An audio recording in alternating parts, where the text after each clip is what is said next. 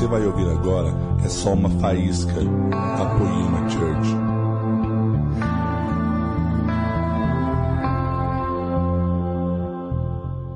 A graça e a paz Senhor a todos, amém? Você continua feliz? Que bênção. Gente, fica difícil ministrar depois do Brunão, né?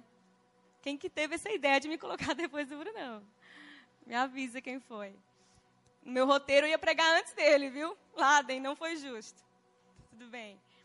Quando o Lê me falou, há uns meses atrás, que ele queria que eu ministrasse no Fire, eu falei, ah, então, vamos orar, né? Vamos ver o que, Deus fala sobre isso. Eu sempre considerei essa conferência uma grande conferência, eu sei que vocês também é um lugar onde nós vemos o mover de Deus, onde nós vemos coisas novas sendo liberadas sobre a nossa geração. E eu sei que existe uma grande expectativa. Então, meu coração ficou temeroso. Eu pensei, Deus, será que eu tenho alguma coisa para acrescentar para essas pessoas? Deus, o que eu posso trazer para o teu povo? Eu queria estar lá chapando também, eu queria estar lá para receber.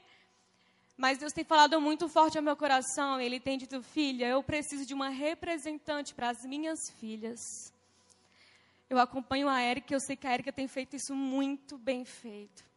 A Érica está fazendo algo que naturalmente para ela é a zona de desconforto. Mas nós mulheres estamos abraçando o entendimento de que Deus está preparando um novo tempo para nós. E muitas de nós achamos que. Muitas vezes nós olhamos para a igreja ao longo dos anos e achamos que a igreja era um lugar onde os homens falavam mais, onde os homens tinham mais espaço e nós estávamos sempre lá para receber. E eu sei que Deus está levantando mulheres para você ser voz para a sua geração. Não para você ser como Marta, mas para você ser como Maria. Para você estar aos pés de Jesus, quebrando paradigmas. E é por isso que eu estou aqui para quebrar paradigmas, para que você possa se enxergar que você, mulher, que acha que não tem voz, você, mulher, que acha que é minoria, você, mulher, você é chamada, você é escolhida. Deus te empoderou, não foi os movimentos feministas, Jesus te empoderou na cruz. Você é poderosa nele, porque o seu poder não vem de você, não vem porque você tem um útero, não vem da sua genética, do seu DNA, o seu poder vem dele, que se aperfeiçoa nas suas fraquezas. Você pode abrir a sua Bíblia em Lucas, capítulo 10. Enquanto você encontra essa palavra, eu quero dar um recado e me redimir por ontem, porque o Gu e a Lilian pediu para eu divulgar a camiseta maravilhosa do Fire, tendência, moda. E ontem eu esqueci, acabei chegando muito empolgada aqui, só tinha 20 minutos para falar, falei rápido, esqueci de falar. Então, lembrando a vocês, galera, que tem essa camiseta maravilhosa para vender, tá bom? Meninas e meninos, você pode adquirir ele. Tá vendo? Essa já comprou. Tá na promoção, quanto que tá custando? R$ 49,90. Eu acho absurdo. Eu vou revender por 60 reais. R$ 49,90 apenas. Tem masculina e feminina aqui nas, na, no ombro. Tem dizendo coleção, Fire Refine. Nas costas também tem um detalhe todo bonito, uma arte profética. Olha para a pessoa do seu lado e fala assim: Eu duvido você comprar uma para mim.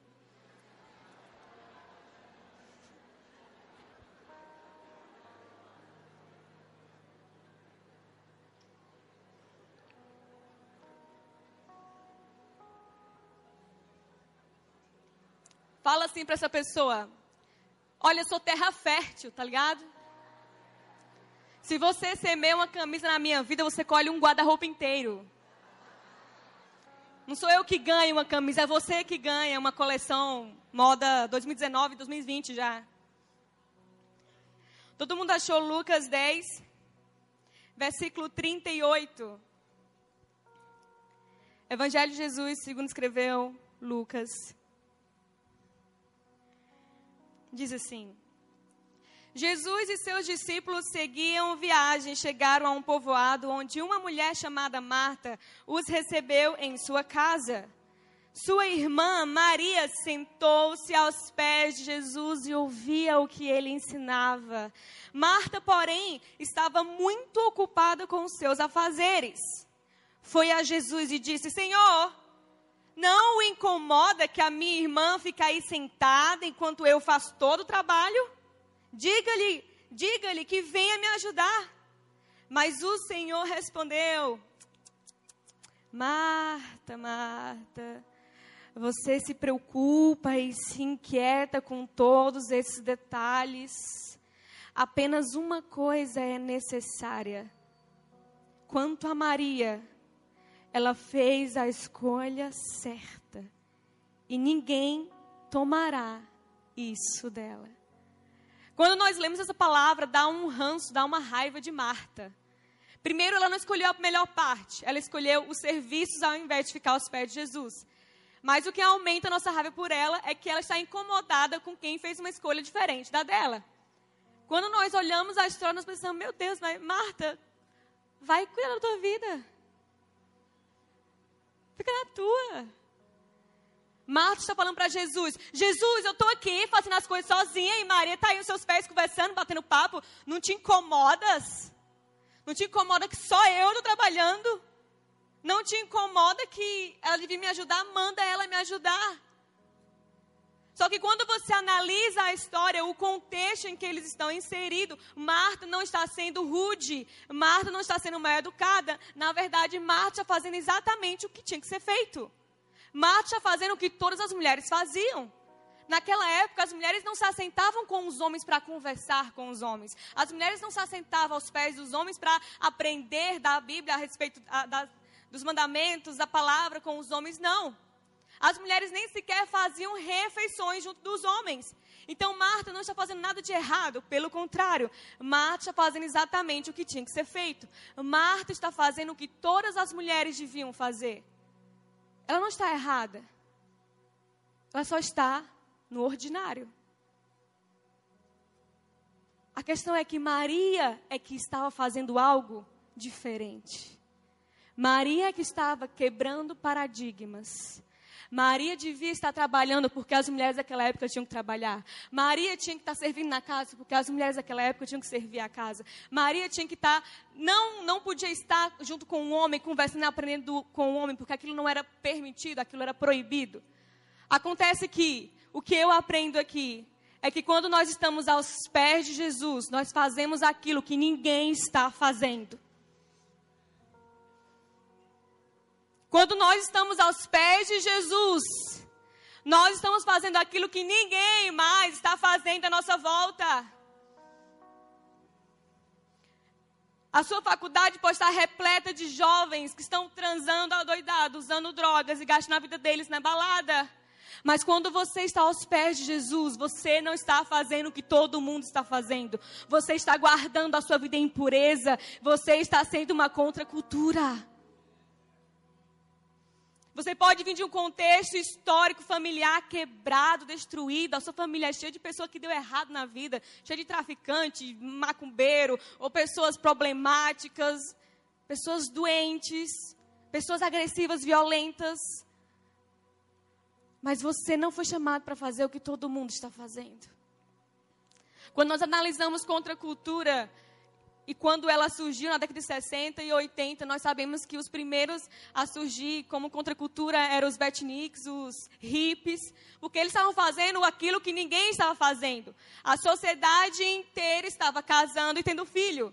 E eles surgiram como uma contracultura dizendo: nós não queremos casar, a gente quer fazer sexo, adoidado, a gente quer fazer o que quer a vida, é liberdade sexual. Então eles começaram a fazer o que ninguém fazia. E eles foram chamados uma contracultura, eles estão indo contra a maré.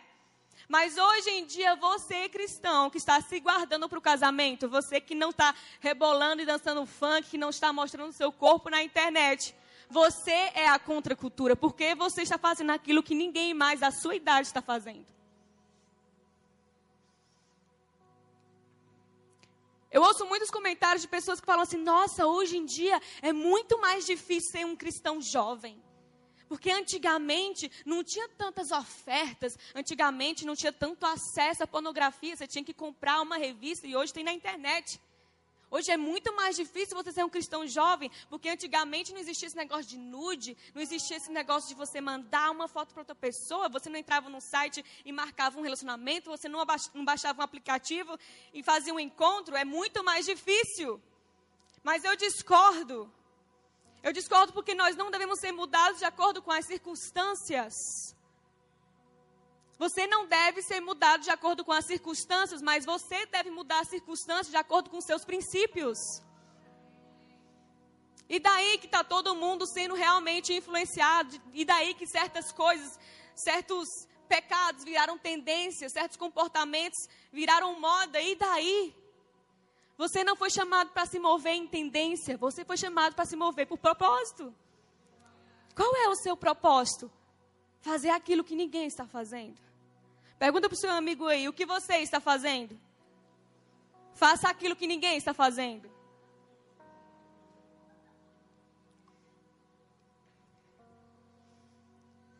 Nós temos um comportamento natural de seguirmos a tendência. Se nós vemos alguém usando uma coisa, todo mundo quer usar aquilo. Se um tênis vira uma tendência, todo mundo começa a usar aquele tênis. Porque a oferta é maior, onde você vai, você vai encontrar aquilo. Nós vemos várias pessoas ah, abrindo mão de algo e pegando outro. Você vai lá e faz a mesma coisa. Você abre mão daquilo e pega outra coisa. Nós temos esse costume natural de copiar a tendência. E isso acontece quando a gente começa a se conformar. Todo mundo está fazendo alguma coisa. Aí você se conforma e pensa, eu acho que eu tenho que fazer também. Ah, todo mundo agora tem que ter um canal no YouTube. Eu acho que eu tenho que ter um canal também. Agora todo mundo tem que ser isso. Eu acho que eu tenho que ser também. E você começa a se conformar e não procura aquilo que foi feito para você, mas começa a querer qualquer coisa que qualquer pessoa esteja fazendo. Nós não fomos chamados para nos conformar com esse mundo. Romanos 12, 2 diz: Não vos conformeis com este mundo, mas transformai-vos pela renovação da vossa mente. Não vos conformeis, mas vos transformai-vos. Olha a diferença de conformar para transformar. Conformar é a pressão exterior afetando quem você é, mas transformar é a força de quem você é em Deus afetando tudo à sua volta.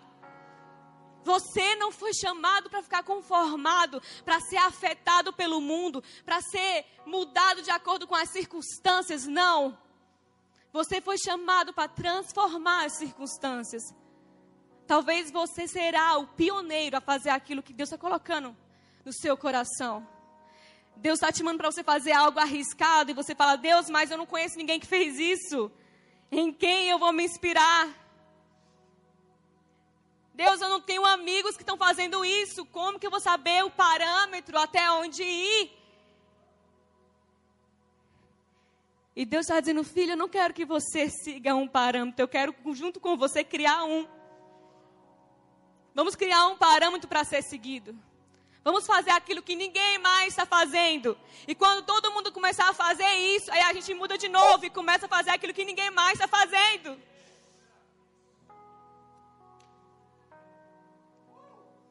Você não foi chamado para fazer o que todo mundo está fazendo. Você foi chamado para transformar e quebrar paradigmas. Para escolher a melhor parte. Jesus falou, Marta, Marta. Eu acho lindo porque ele repete duas vezes o nome. Jesus não foi duro, ele foi só. Ah, Marta. Eu acho que ele estava mais com dó dela, porque ela não entendia o que ela estava falando. Jesus não falou, ah, Marta, fica na tua. Ah, Marta, vai lavar uma louça. Ah, Marta, vai fazer outra coisa. Não, ele olhou para ela e falou, Marta, Marta. Só uma coisa importa. Maria escolheu a coisa certa. E isso não será tirado dela. Não importa se você não tem recursos, não importa se você não sabe como começar, isso não vai ser tirado de você. Porque isso já foi dado para você. Isso já foi derramado sobre você. Escolha a parte certa. Eu amo eu amo é, uma situação, uma história que eu passei com o Sam, porque isso fala muito a respeito de do que Deus esperava de mim. Eu sempre senti que Deus me chamava para fazer coisas que ninguém estava fazendo, só que eu não entendia o que era essas coisas que ninguém estava fazendo, porque para mim todo mundo está fazendo tudo. Tudo já está sendo feito. Não tem ninguém que está fazendo alguma coisa que ainda não existe. Mas eu lembro da situação que aconteceu comigo com o Samuel, quando a gente tinha três meses de namoro, a gente mal se conhecia, era bem no início do namoro, a gente não tinha muita intimidade, não conhecia muito do outro, não sabia nem o que o outro gostava direito. E logo chegou o dia dos namorados. E eu fiquei meio preocupada. O que é que eu vou dar para ele? Eu nem conheço ele direito. Eu não sei. Hoje eu saberia dar uma música do Flamengo para ele. Ele ia amar. Era fácil, mas naquela época eu não sabia que seria o presente ideal. Da mesma forma, ele não sabia qual era o presente ideal para me dar. Eu lembro que eu morava na casa da minha irmã nessa época. E ele tocou a campainha assim, de tarde, do nada. Tocou a campainha, eu saí. Oi, amor, o que aconteceu? Ele, amor, eu tenho um presente para você, não se mexa. Aí foi até o carro, abriu o porta-mala do carro. Aí eu, meu Deus do céu, é um cachorro. É o que, é que ele vai tirar? Um pônei. Abriu o porta-mala do carro e tirou uma caixa vermelha. Aí eu pensei, meu Deus do céu, guardou no porta-mala? Era só uma caixa. Eu pensei que era a casa própria que ele ia tirar dali de dentro, mas era só.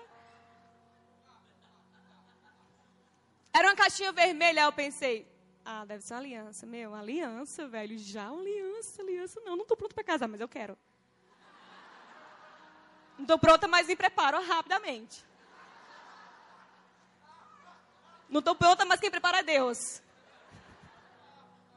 Não estou pronta, mas já escolhi o nome dos filhos. Aí ele abriu a caixa vermelha e não tinha uma aliança. Tinha uma gargantilha de ouro. Aí tinha um pingentinho assim, sabe? Que... Oh. Aí ele abriu essa caixa vermelha e falou assim: Amor, com a gargantilha ali dentro, tá? Amor, essa será a joia da nossa família. Vai vendo? Essa será a joia que você dará para nossa filha. E a nossa filha vai dar essa joia para a filha dela. E a filha nossa filha, tá bom, amor, já entendi, vai durar para sempre. É para a vida toda. Amor, porque essa joia, amor, a gente ainda está falando da gargantilha? Porque ele fez tanto enfeite que eu pensei que era o coração do oceano, né? Do Titanic. Aquela pedra azul gigante. Era um gargantilha simples. Eu, obrigada, amor. Eu adoro o Romanel. Ele não é Romanel, não. Nada contra Romanel. Mas ele fala, isso é de ouro. Não é Romanel, é de ouro. Eu fiquei um mês inteiro sem gastar com nada, porque o meu salário inteiro foi para essa gargantilha, para essa joia. Ele nem chamava de gargantilha, mas de joia essa joia. Obrigada, amor, pela joia. Nem vou te falar quanto custou. É bem a cara do Samuel, não é? Nem vou te falar quanto custou, para você não assustar. Tá bom, amor. Um dia desse ele soltou sem querer quanto custou. Eu, poxa, acabou o romance. Aí ele, nem vou te falar quanto custou e tal. Aí, enfim, eu, obrigada, amor. Só que acontece o quê? Eu não sou muito de joias, eu não sou muito dessas coisas. Eu não gosto muito, não curto. Só que ele não sabia, né? Meio dos namorados. Mas ele colocou a gargantilha, a gargantilha no meu pescoço e fez aquele momento romântico. Eu, ah, que bom. Obrigada, amor. Que linda. Tá bom, tchau.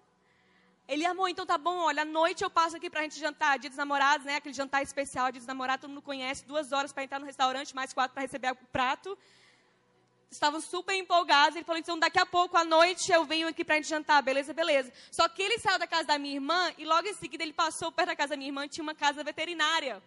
Que a gente sempre passava por lá e eu pedia, amor, para aqui, para aqui, eu quero entrar. E eu entrava para fazer nada, só para olhar os bichos. Sempre gostei de animais e eu gostava de entrar na casa veterinária para pegar os coelhinhos, os cachorros, brincar com tudo e ir embora sem nada. Nesse dia ele passou lá e pensou, poxa, será que a Fabiola ia gostar de alguma coisa daqui? Porque sempre que eu passo aqui, ela quer, comprar, ela quer olhar alguma coisa daqui. Eu acho que eu vou escolher alguma coisa para ela. Aí começou a olhar lá, olhou, olhou, escolheu um casal de hamster. Aquele dos namorados, romântico, né? Um casal de hamster. Colocou numa gaiola lilás eu mal tinha entrado para casar minha irmã, a campanha toca de novo. Eu, meu Deus do céu, que é isso? É Natal? Aí eu abro, o que foi? O que foi, amor? Amor, calma, é que eu tenho um outro presente. Eu, meu Deus do céu, outro presente, vou casar com ele. Aí ele falou assim, agora é um presente diferente. Aí lá vem ele com a gaiola dos ramos. Eu disse, ah. Só que, preste atenção, para surpresa do Sam, A minha reação foi totalmente diferente quando eu vi a joia. A minha reação foi enlouquecida. Eu comecei a pular. E, oh, meu Deus, que lindos! Os meus beberes. Ai, eu peguei a gaiola. Chama, chama, chama, chama. Chama, chama, chama. Tchau, amor. Depois a gente se fala. Chama, chama, chama, chama. E ele ficou me olhando com aquela cara de. Essa mulher é louca. Mas ela é econômica, vou casar com ela. Ele falou para mim assim, amor, se eu soubesse, se eu soubesse que você preferia os hamsters do que a joia, eu teria dado só o hamster, porque custou 20 reais cada. E a joia, eu nem vou te falar quanto custou. E eu falei, pois é. Sabe o que eu aprendo com isso? É que muitas vezes a gente vive exatamente isso com Deus. Quando nós não conhecemos Deus, nós não temos intimidade com Ele. E quando você não tem intimidade, você normalmente erra o presente. Muitas vezes nós estamos juntando recursos, juntando energia e juntando tempo para dar para Deus algo que nem é o que Ele espera de nós. E a gente, pessoal, se eu fizer isso, com certeza Deus vai vibrar e Ele vai se alegrar porque eu vou estar dentro do propósito, exatamente do jeito que Ele espera. E na verdade não tem nada a ver com isso. Eu vejo muitos jovens que estão trancando faculdade porque acham que é exatamente o que Deus espera deles, que eles tranquem a faculdade e virem um missionário. E na verdade, se você tiver intimidade com Deus e perguntar a Ele, talvez o que Ele espera de você é que você seja um médico fazendo a diferença naquele lugar. Talvez o que ele espera de você é que você se forme sim, faça faculdade e seja um professor, quebrando paradigma nessas universidades. Talvez o que ele espera de você é que você faça aquilo que ninguém está fazendo. Não siga só a multidão, não siga a manada. Ai, porque está todo mundo trancando a faculdade, está todo mundo virando missionário, está todo mundo largando a vida. Pergunte a Deus o que Ele quer de você, senão você vai errar o presente. Você vai errar o sacrifício. E você vai dizer depois de muito tempo: Ah, se eu soubesse. Se eu soubesse que era isso que Deus esperava de mim. Ah, se eu soubesse que era isso que Deus queria de mim. Não espere você gastar a vida inteira para descobrir o que Deus esperava de você. Hoje eu sei muito bem o que o Sam gosta e o que ele não gosta. Eu sei que se eu marcar uma célula no horário do jogo do Flamengo, a gente vai entrar em crise no casamento. E ele sabe que tem coisas que eu não admito, tipo ele comer sushi sem mim.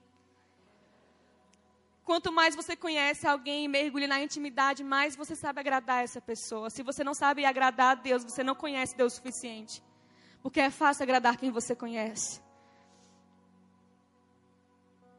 Quando Samuel chegava lá em casa, sem, ele foi comer sushi escondido. Na verdade, alguém chamou ele, aí ele ficou com vergonha de né, levar para a esposa. Que vergonha o quê? É o mínimo que se espera. Ele chegava lá em casa, amor, com aquela cara de quem errou, sabe? De quem fez coisa errada. E eu, o que foi? Fala logo. Só que na hora que ele beijava, assim, dava um beijinho né, de, oi, amor, eu... Esposas já fizeram isso, esposas, sabe? Você cheira a boca do marido. Que cheiro é esse? Esse cheiro de sushi, Samuel.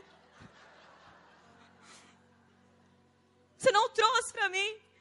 E hoje ele sabe, às vezes do nada, ele fala, moça, você não sabe o que eu trouxe para você, eu já sei que é sushi. Ele sabe. Quando a gente conhece, fica fácil agradar a pessoa. O que Deus espera de você? O que Deus espera de mim? Investe na sua intimidade com Ele. Gaste seus dias aos pés de Jesus, esteja aos pés de Jesus, porque é nos pés de Jesus que a nossa identidade é revelada. É em ambiente de intimidade que a nossa identidade é revelada. Eu quero convidar todas as mulheres que estão aqui para vocês virem aqui à frente. E as mulheres que estão aqui na organização, as mulheres da igreja, eu queria que vocês me ajudassem a colocar as mãos sobre essas mulheres. Nós queremos derramar um empoderamento sobre vocês, para vocês fazerem aquilo que ninguém está fazendo. Vocês são fortes, vocês são corajosas, vocês são mulheres de Deus, vocês são flechas na mão do arqueiro. E Deus vai te usar para você fazer aquilo que ninguém está fazendo na sua geração, aquilo que ninguém está fazendo na sua família. Você será a primeira. Ai, eu não sei como eu posso ser uma mulher de Deus. Eu não tenho referências de mulher de Deus. Eu cresci numa família onde todas as mulheres da minha casa são problemáticas. Todas as mulheres da minha família têm problemas com casamento, têm problemas com maternidade, têm problemas com doenças. Quem sou eu? Olha o contexto de onde estou saindo, olha, olha a minha realidade. E Deus fala: Filha, eu não vou te mover de acordo com a sua realidade. Eu vou te mover de acordo com o que eu estou planejando para você. Com o que eu tenho para derramar sobre você. Vocês estão aqui na frente, meninas, venham mais para frente, para que tenha mais espaço ali atrás. Tem muitas meninas no corredor, aqui tem muito espaço vago aqui na frente. Venham, vocês podem vir. Aqui na frente ainda tem espaço, venham, se encaixem, estejam mais perto possível uma da outra, nós somos irmãs. E é assim que nós devemos caminhar, uma muito perto da outra, uma ajudando a outra. A sociedade sempre coloca a mulher contra a outra.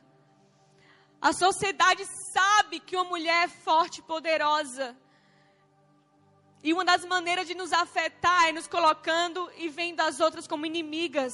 Você não viu um meme surgir por aí, os inimigos. Ai, cuidado com os inimigos, mas inimigas tem muitas. E a sociedade começa a fazer a gente enxergar umas às outras como competição. Essas mulheres que estão aqui à sua volta, elas não são pessoas que estão competindo com você.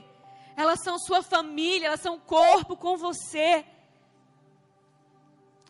Em tudo você vê uma competição sendo forjada, em detalhes bobos. Quando a esposa do, do Charles, do príncipe, foi casar, muitas pessoas ficaram comparando ela com a Kate. Ai, quem se vestiu melhor? Qual foi o melhor vestido? Quem foi a noiva mais bonita? A questão aqui não é essa, no reino de Jesus não existe isso. Quem é a mais usada? Quem é aquela que canta melhor? Quem é que é boa com serviço? Não existe a melhor, a pior. Jesus não te chamou para você ser a melhor. Jesus te chamou para você ser a melhor que você pode ser. Não melhor que as suas amigas, não melhor que as suas irmãs, mas a sua melhor versão. Veja os seus olhos hoje aqui. E nessa oração começa a quebrar todas as mentiras que foram lançadas sobre você. É tão difícil se você cresce num ambiente onde ninguém afirmou você nas coisas mais simples. Se ninguém falou que você era bonita quando você era criança, se você não tinha um pai que dizia, filha, você é linda. Você cresceu negociando o seu coração por qualquer elogio que você recebia em qualquer esquina. Se você cresceu em um lar onde os seus pais eram ausentes, você começa a enxergar Deus através das suas experiências pessoais e você começa a achar Deus um pai ausente. Se você cresceu em um lar abusador, você acha que Deus está sempre te torturando? Deus está tirando as pessoas que eu amo da minha vida. Deus está me torturando. Deus está me machucando. Por que, que Deus faz isso comigo? Por que, que Deus permite que isso aconteça comigo? Você acha que tudo é Deus? Que Deus está te torturando? Se você cresceu em um lar onde os seus pais não valorizavam suas pequenas conquistas, quando você tirava boas notas, os seus pais falavam para você: você não fez mais do que a sua obrigação, é para isso que a gente paga o colégio. Aí você cresceu achando que Deus não se alegra com as suas pequenas conquistas. Você começou a achar que Deus não fica feliz quando você alcança algo pequeno, algo que é importante para você, como se não fosse importante para Ele também. Para de olhar para Deus através das lentes sujas da sua vida. Ele quer colocar algo sobre você, uma unção sobre você, que ainda não foi derramada sobre essa geração. É algo novo, é algo que ainda virá. Mas para receber o vinho novo, você não pode ser vasilha de couro velha. Porque quando o vinho novo vem e a gente não muda, esse vinho novo estraga. Então você vem de conferência em conferência, recebendo uma nova unção, recebendo um novo empoderamento e nada muda. Não reclame que as coisas não estão mudando. Reclame que você não está mudando. Começa a dizer para ele agora, Pai, muda. Muda a minha vida. Muda os meus pensamentos. Muda a minha visão. Muda as minhas expectativas muda a minha personalidade, muda tudo que te impede de agir em mim, muda tudo que atrapalha o seu mover na minha vida. Eu quero ser essa, eu quero ser essa flecha nas suas mãos. Comece a dizer um sim para Jesus agora. Comece a dizer um sim que você tanto negou. Comece a dizer um sim que você tinha medo de dizer. Comece a falar para Jesus agora: sim, eu digo sim. Eu digo sim para o seu chamado. Eu digo sim para o seu propósito. Eu digo sim para o que o Senhor esperou de mim. Eu digo sim, não para os meus planos, mas para viver os seus planos. Ei, Ei Jesus.